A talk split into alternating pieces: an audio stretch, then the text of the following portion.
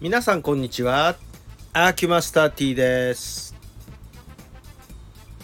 ちょっと不思議な話を続けてきてしまってちょっと引いちゃった方もいるかもしれないんですがもともとハリキューアンママッサージっ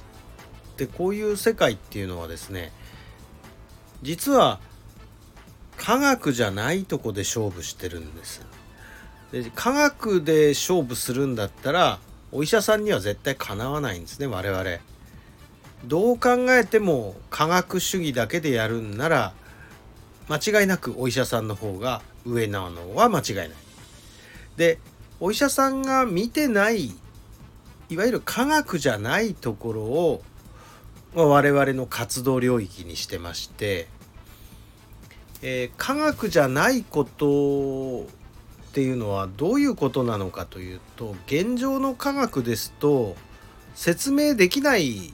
内容って結構あるんですね。で現象はある。現象はあるんだけどこれに対しての科学的な理論を何、えー、て言うんですかね打ち立てるというかその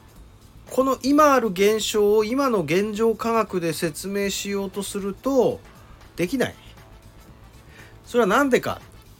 現象だけが存在してこれを立証するための科学がないからなんですね。だからよく、まあ、ハリキューの学会なんかに行ってまあ是非こうなってほしいねっていう未来をみんなで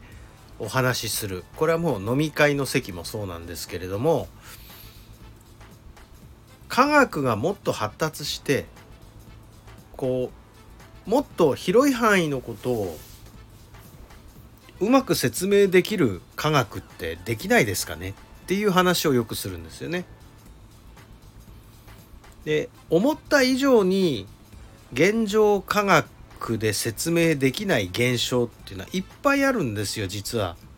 我々の体の中で起こっていることすら現状科学で説明できないことがまだたくさんあるんですね実は。で皆さんはあの一応学校で科学科学っていう言い方するかどうか知りませんが、えー、理科の系統ですね、えー、生物学物理学地学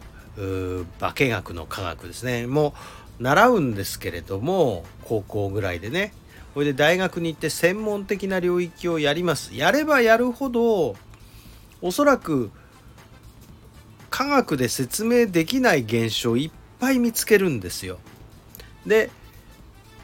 あ科学っていうのはまだまだ不備が多いんだなっていうことをそこでやっと知るわけなんです。ところが中途半端に